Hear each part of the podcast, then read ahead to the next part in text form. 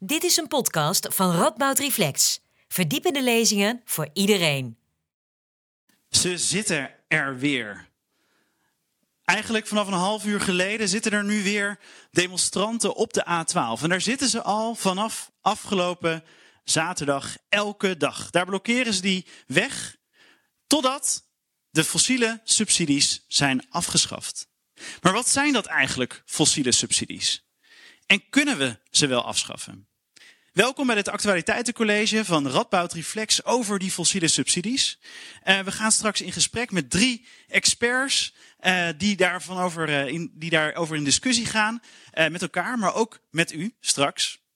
Maar voordat we dat gaan doen, gaat filosofiestudent Saar Boter een korte column voorlezen over fossiele subsidies en de klimaatprotesten.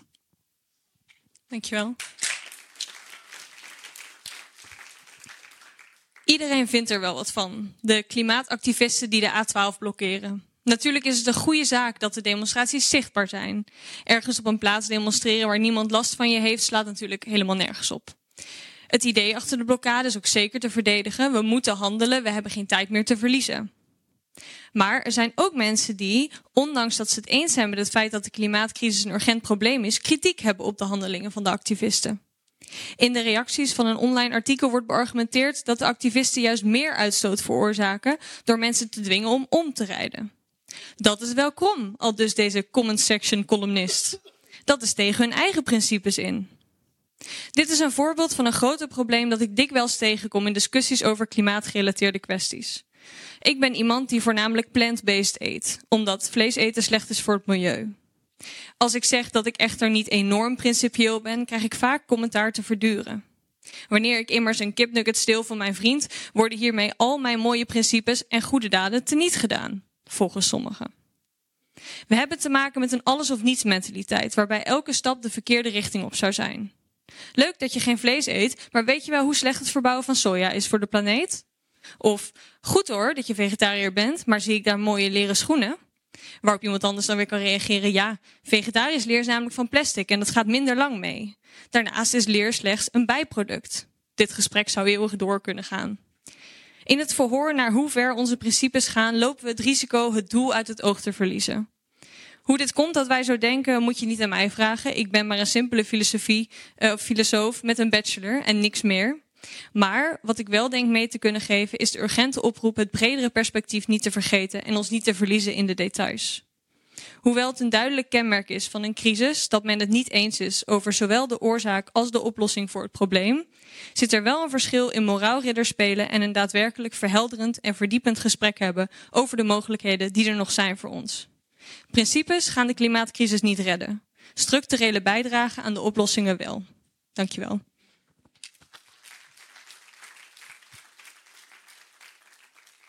Saar, bedankt voor deze prikkelende column om het uh, af te trappen. Je had het over een gesprek zonder einde. We hebben vandaag geen gesprek zonder einde, want we moeten hier straks wel weg. Dus wat we gaan doen is het komende nou, 25 minuten uh, interview hier met de drie experts die ik zo ga introduceren. En daarna zijn er, is er ruimte voor vragen van u. De eerste expert die, ik, uh, die hier zo meteen komt te staan is Mark. Kun je alvast naar voren komen? Dat is makkelijkst. Ja. De eerste expert is Lisa Doeland. Zij is filosoof aan de UvA uh, en rond hier nu een proefschrift af aan de Radboud Universiteit. Heeft onlangs dit boek gepubliceerd, Apocalypsofie. Uh, en daarnaast demonstreert zij ook op de A12 afgelopen weekend en morgen ook weer. Daarnaast staat Vincent de Gooyer. Hij is. Uh, hij is ingenieur en socioloog aan de Radboud Universiteit. En hij schrijft een artikel dat hoe graag we het ook willen, we nog lang niet van het aardgas af kunnen. En dan tot slot Mark Wiering, politicoloog uh, aan de Radboud Universiteit. En hij doet onderzoek naar hoe beleidsmakers de samenleving duurzamer kunnen maken. We beginnen met een vraag voor Lisa. Jij zat afgelopen weekend op die A12. Waarom zat je daar? Uh, ik zat daar omdat het weliswaar een complex probleem is, maar bepaalde dingen zijn heel duidelijk. Uh, Nee, de klimaatcatastrofe is heel complex. Maar een van de dingen die duidelijk is, is dat fossiele subsidies daar uh, uh, olie op het vuur daarvan zijn. Mm -hmm. um, uh, en ik heb een half jaar geleden besloten dat ik mij op allerlei manieren daarvoor in wil zetten. Om daar tegen in het verweer te gaan. Om zand in die machine te strooien. ook bij mijn lichaam en zodoende ook um, op het asfalt. En zand in de machine, wat is de machine dan precies? Uh, ja, de machine is het, het, is het doorgaan van de, van de klimaatcatastrofe. En waar we ons op de een of andere manier. Uh, we hebben het gevoel dat het een soort natuurlijk proces is, machteloos. We kunnen er niks aan doen. En dat is natuurlijk onzin. Bepaalde dingen, daarvan weten we dat ze, uh, dat ze het verergeren. Dus daar kunnen we wel iets aan doen. En dat geldt bijvoorbeeld voor die fossiele subsidies. maar er zijn er meer. Er zijn ook acties geweest van Extinction Rebellion. om te zorgen dat pensioen niet meer in fossiel geïnvesteerd wordt. Dat zijn allemaal heel duidelijke, concrete veranderingen. Um, waardoor je uh, die catastrofe van richting verandert. En om die, die fossiele subsidies dan uh, concreet te maken. Uh, Mark, wat zijn dat eigenlijk, fossiele subsidies? Waar hebben we het dan over? Staat die aan? Ja, ja. hij. Dag allemaal. Ja, um, dan hebben we het over de belastingvrijstellingen voor grote bedrijven, kleinere bedrijven, eigenlijk allerlei soorten bedrijven. Maar het telt, de grote bedrijven tellen natuurlijk uh, ook uh, meer mee. Uh, het gaat om bijvoorbeeld accijnsvrijstellingen. het gaat om belastingentarieven die aangepast zijn. Het gaat om de algemene energieheffing die we allemaal betalen. Maar de, de grote bedrijven, naarmate ze meer energie verbruiken, betalen ze minder belasting of die heffing. Dat is natuurlijk eigenlijk heel vreemd, zou je kunnen zeggen. Um, uh, en dan gaat het om hele specifieke doelgroepen. Bijvoorbeeld de kunstmestindustrie wordt geholpen, de uh, glastuinbouw wordt geholpen. Nou ja, daar kun je allemaal over praten hoe dat het er dan uitziet. Uh, maar de grote, ja, de grote spelers zijn. ik, le ik, leen nu mijn informatie uit het rapport wat onder die fossiele subsidiediscussie ligt. van onder andere SOMO en Milieudefensie. maar dat is wel gecontroleerd door een aantal wetenschappers. Um, de grote spelers, uh, dus je moet ook denken aan bijvoorbeeld de scheepvaart die gesubsidieerd wordt. Uh, via uh, de, de olie, de, de diesel, et cetera. Ja. De, de, dus, dus, voor het, dat is, het, dat is een bekend het is probleem. niet zo dus ja. dat er direct geld van de overheid naar deze bedrijven gaat. In sommige gevallen wel. Bijvoorbeeld okay. CO2-opslag uh, helpen, uh, daar gaat direct subsidie naartoe. Mm -hmm. Omdat we dat ook wel met elkaar besloten hebben dat dat ook van belang is. Ja. in sommige gevallen worden bijvoorbeeld elektriciteitsbedrijven geholpen om toch hun gas nog maar eventjes in, in stand te houden, want we hebben het soms nodig. dus dat gebeurt wel. Ja. Maar grotendeels zijn het dus belastinginkomsten die we mislopen, ja. omdat we ze bedrijven en organisaties bevoordelen ja die fossiele uh, brandstoffen. Ze staan niet gelijk met een huishouden zoals we, jij en ik uh, mm -hmm. uh, in, in die energiesubsidies. Ja. ja. Vincent, weet jij waarom dan ooit deze regelingen zijn ingevoerd? Wat was de reden dat ze überhaupt bestaan? Nou ja, uh, historisch gezien uh, hadden we in Nederland een, uh, een behoorlijk unieke situatie. Namelijk dat we enorme bel aardgas in ons land hadden aangetroffen. En ja, dat is een van de aanleidingen geweest, voor zover ik weet. De, ja, we hebben veel energie-intensieve industrie in Nederland. Veel meer relatief gezien dan in andere landen. en we hebben oververtegenwoordiging van energie-intensieve industrie. En dat was vooral vanwege het aardgas, het goedkope en het um, ja, in grote mate beschikbare aardgas hier. Dus er was heel veel fossiele brandstof beschikbaar. En daarom zijn er belastingvoordelen? Hoe zit die link precies? Uh, ja, het was uh, aantrekkelijk om hier te komen met je mhm. energie-intensieve industrie, omdat hier het aardgas, aardgas is. En mhm. in die internationale competitie, ja, is er decennia lang een soort race to the bottom geweest. Met, nou ja, uh, weet je wat, we hebben hier voordelen. Mm -hmm. uh, dus kom vooral hier met je energie-intensieve industrie. Dat is nu heel erg aan het kantelen. Er, er, lijkt nu meer een race to the top gaande. waarbij hele werelddelen uh, subsidies en wortels ook voorhouden om die energie-intensieve industrie te verhuizen. Ja, daar gaan we het straks over hebben. Um, net werd het rapport al genoemd van SOMO. Uh, en onder andere ook van Milieudefensie zit erbij. Ik, ik heb even gekeken naar al die cijfers. Uh, een paar jaar geleden zei het ministerie van Financiën, als het goed heb, dat het om 4,5 miljard gaat. Extinction Rebellion zijn vorig jaar 30 miljard aan euro aan subsidies. En nu zegt dus Milieudefensie en SOMO zegt 37,5 miljard. Dat is 10% van de overheidsbesteding in Nederland. Waarom liggen die cijfers zo ontzettend uit elkaar? Hoe kan dat? Dat is, dat is ook een hele goede vraag. Ja, um, ik denk omdat, uh, laten we zeggen, die 4,5 miljard, dat is uh, daar, dan rekenen we eigenlijk de directe subsidies en de directe regelingen uh, voor, laten we zeggen, aantrekkelijke energietarieven um, voor de uh, voor de grotere bedrijven en voor de grotere spelers.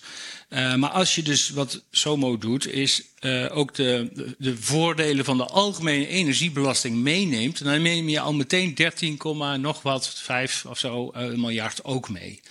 Uh, als je gaat kijken wat we inderdaad, uh, als je het vergelijkt met wat de normale huishouden zou betalen, dus als je al die tarieven met elkaar gaat vergelijken, mm -hmm. dan kom je op, elke keer op een enorm gat uit. Van ja, hé, hey, wat vreemd. Eigenlijk zou dat het tarief moeten zijn voor iedereen. En dit is het voor de grote spelers. Mm -hmm. uh, en als je dat allemaal met elkaar optelt, ja, dan krijg je dus die 37,5 miljard. Die misschien zelfs nog wel meer zal worden. Die kan nog zijn, er zijn ook wel kleinere dingen. Mag ik daar kort op ja, aanvullen? oh, ja, sorry. ja, er zijn allerlei dingen die daar nog niet in mee zijn genomen. Bijvoorbeeld uh, de energietoeslag uh, is ook een soort fossiele subsidie. Het wordt uh, voordeliger om je huis met aardgas te stoken mm -hmm. door de energietoeslag. Er zijn hele goede redenen voor waarom die er is. Maar die is nog niet meegenomen in de 37,5 miljard. En wat, wat, zouden we dan, wat zou het cijfer dan moeten zijn? Nou ja, het lastige is dat het, je moet eigenlijk een vergelijking maken. Ze hebben overigens gewoon de richtlijnen gevolgd van de Wereldhandelsorganisatie. Die richtlijnen heeft voor hoe bereken je uh, fossiele su subsidies. Nou ja, mm -hmm. Subsidies, die, die, term die staat ter discussie. Voordelen zou je het ook kunnen noemen. Mm -hmm. Maar dat is eigenlijk het verschil tussen wat er nu wordt betaald en wat ze redelijkerwijs zouden moeten betalen. Nou ja, daar kun je natuurlijk heel veel discussies over hebben. Wat zouden ze redelijkerwijs moeten betalen? Daar kun je uh, mm -hmm. verschillende referentiepunten voor nemen. En dus daarom is dat gat en die omvang van dat gat ook uh, ja, verschillend in verschillende bronnen.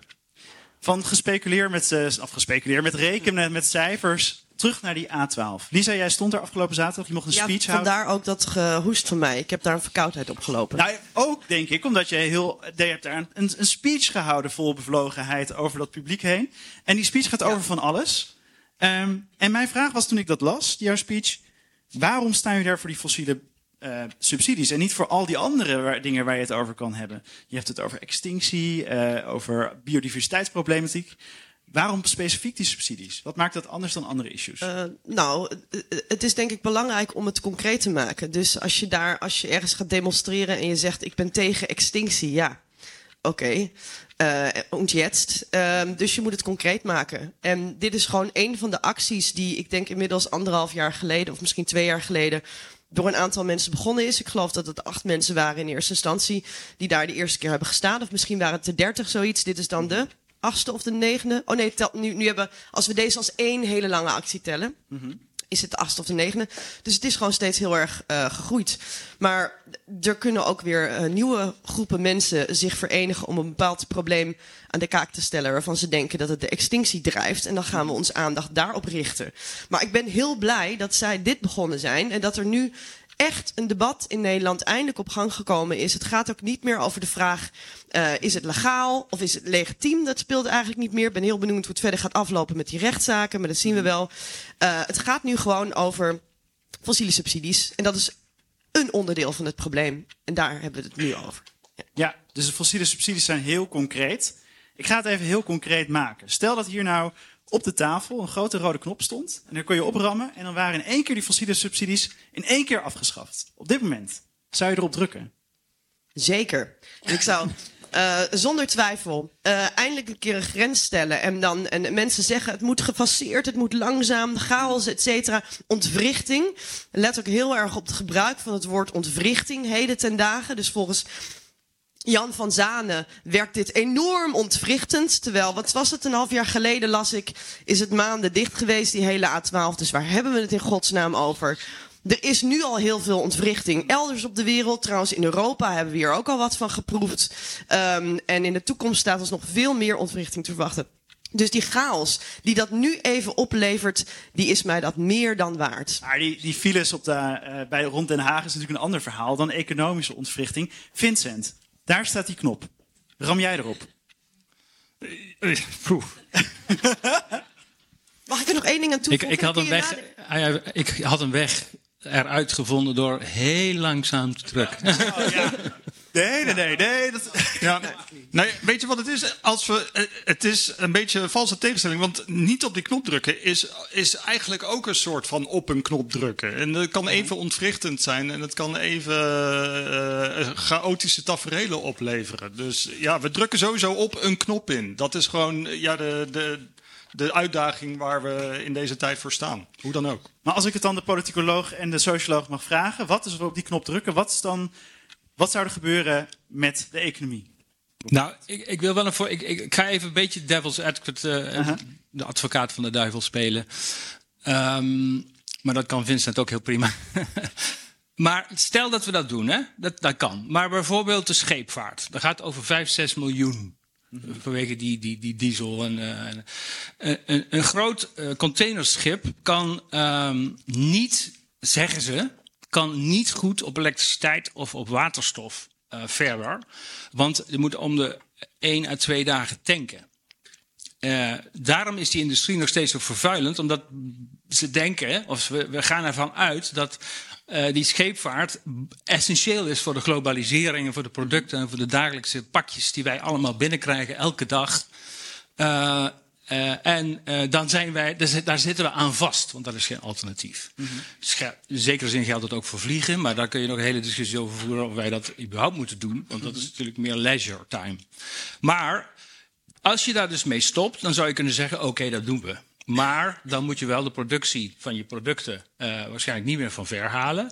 Dan worden alle producten duurder. Dan gaan uh, de inflatie ook stijgen.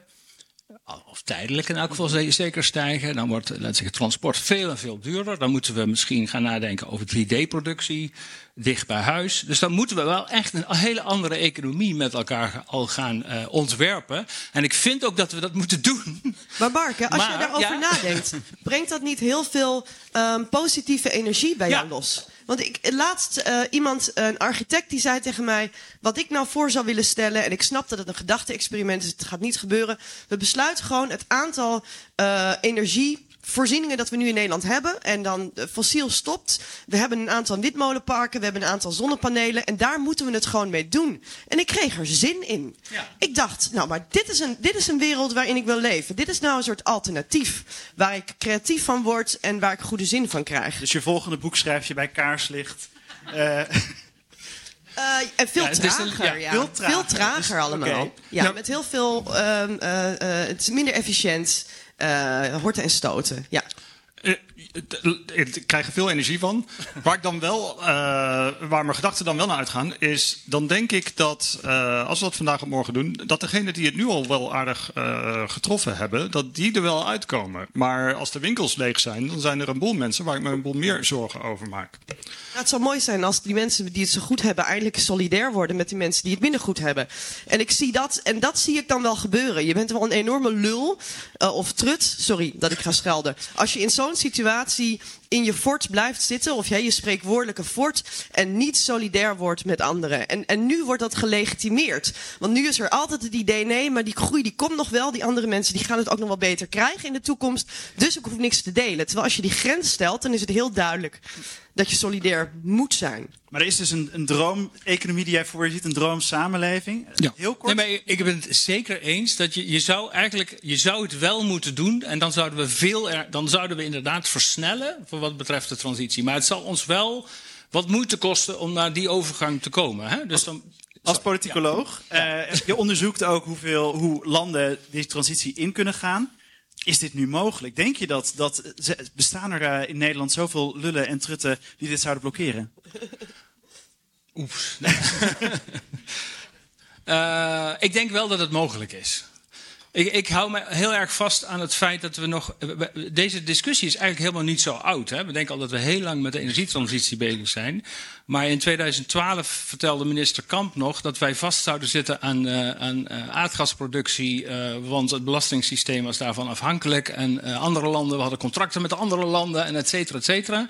En ongeveer vijf jaar later zei minister Wiebes: We gaan het doen.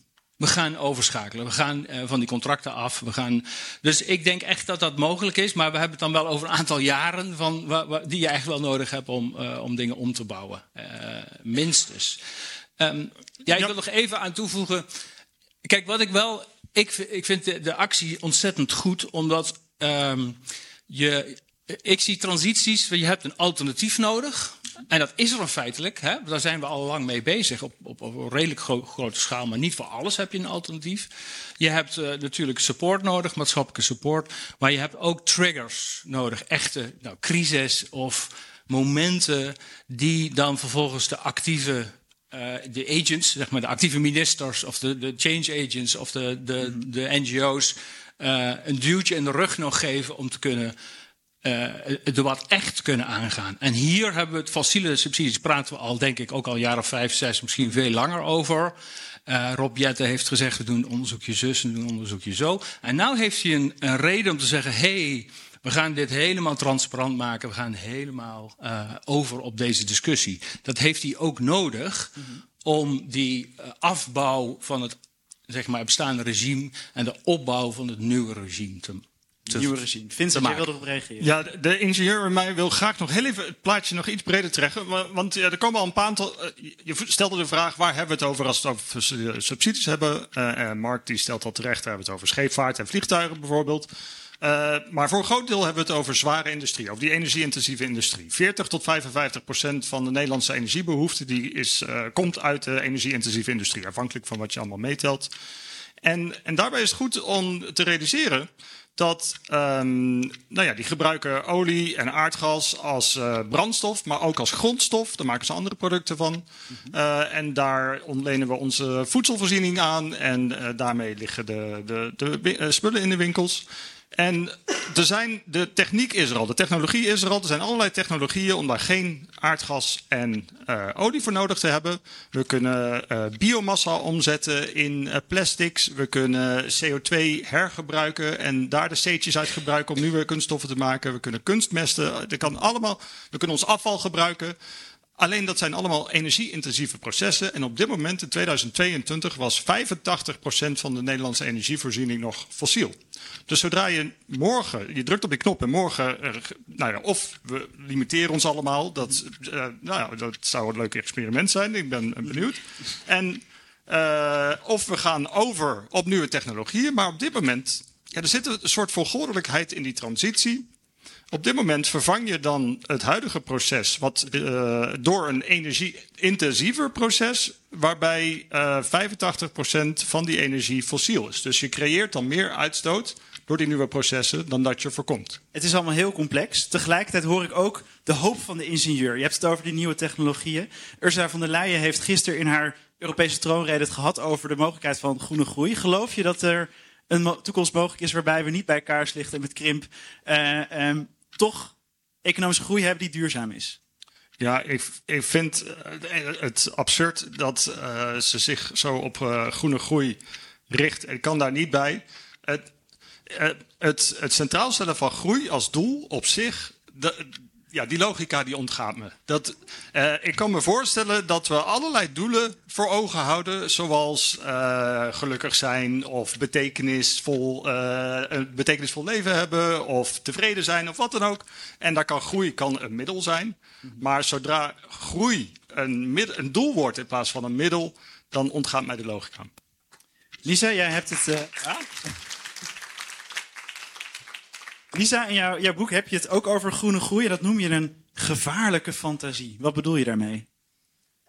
Nou, laat ik eerst even zeggen, eh, bedankt Vincent. Ik ben het hardgrondig met je eens. En ik denk dat het heel belangrijk is dat we eens een debat gaan voeren over wat er nou eigenlijk schuil gaat achter dat ideaal van groei. Eh, want waar hebben we het eigenlijk als we het over economische groei hebben? Eh, en waar leidt het allemaal toe? En ik denk dat over het algemeen ehm, ehm, eh, mensen vinden economische groei prettig, omdat dat de belofte in zich houdt dat je het, dat je het beter hebt in de toekomst. Maar we weten inmiddels, of zelf, een klein groepje. ehm, eh, dus, dus hoe kan het dan nog dat we vasthouden aan dat ideaal? Vooral omdat we als we de hele tijd omkijken naar wat het, eh, wat het teweeg brengt, dan is het alleen maar vervuiling, ongelijkheid, lijden. Ehm, eh, dat, dat is wat economische groei is. Dus ik zou graag willen dat het mensen denken economische groei. Dat ze dan denken aan afvalbergen in Ghana. Dat ze dan denken aan eh, eh, orkaan, een orkaan bij de Middellandse Zee. Ehm, eh, dat is economische groei. Willen we dat? Nee, dat willen we niet. Dus, dus waarom is het überhaupt iets positiefs nog? Als ik dan even de advocaat van de duivel mag spelen. schijnbaar is in de wereldgeschiedenis zijn er nog nooit zo weinig mensen uh, hongerig geweest. Uh, het aantal armen in de wereld wordt steeds kleiner. Volgens mij is dan de grens onder 1 dollar.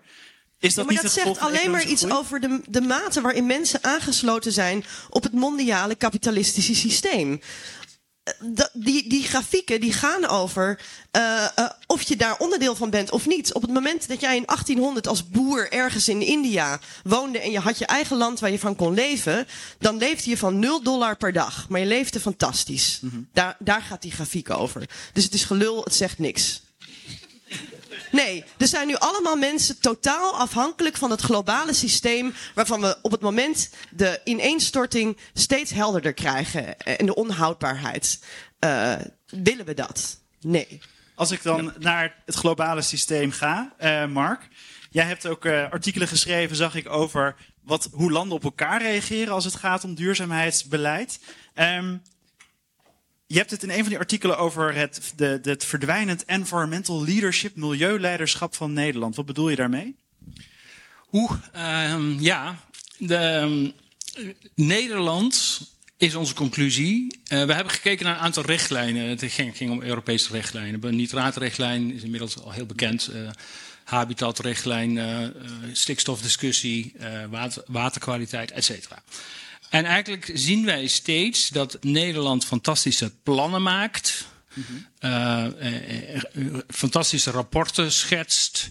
Uh, en dan in de uitvoering enorm achterblijft. Um, niet, niet op alle terreinen, maar in heel veel terreinen blijft het heel erg achter op de doelstellingen die ze voor zichzelf worden gesteld. Het heeft dus iets te maken met de, met de uploading van we zijn van goede wil als we naar, uh, aan het uploaden zijn naar, uh, naar Brussel. Zullen we, zeggen. we gaan onze ideeën ventileren en we, die brengen we ook. En er worden heel veel concepten uit Nederland gebruikt op Europees niveau.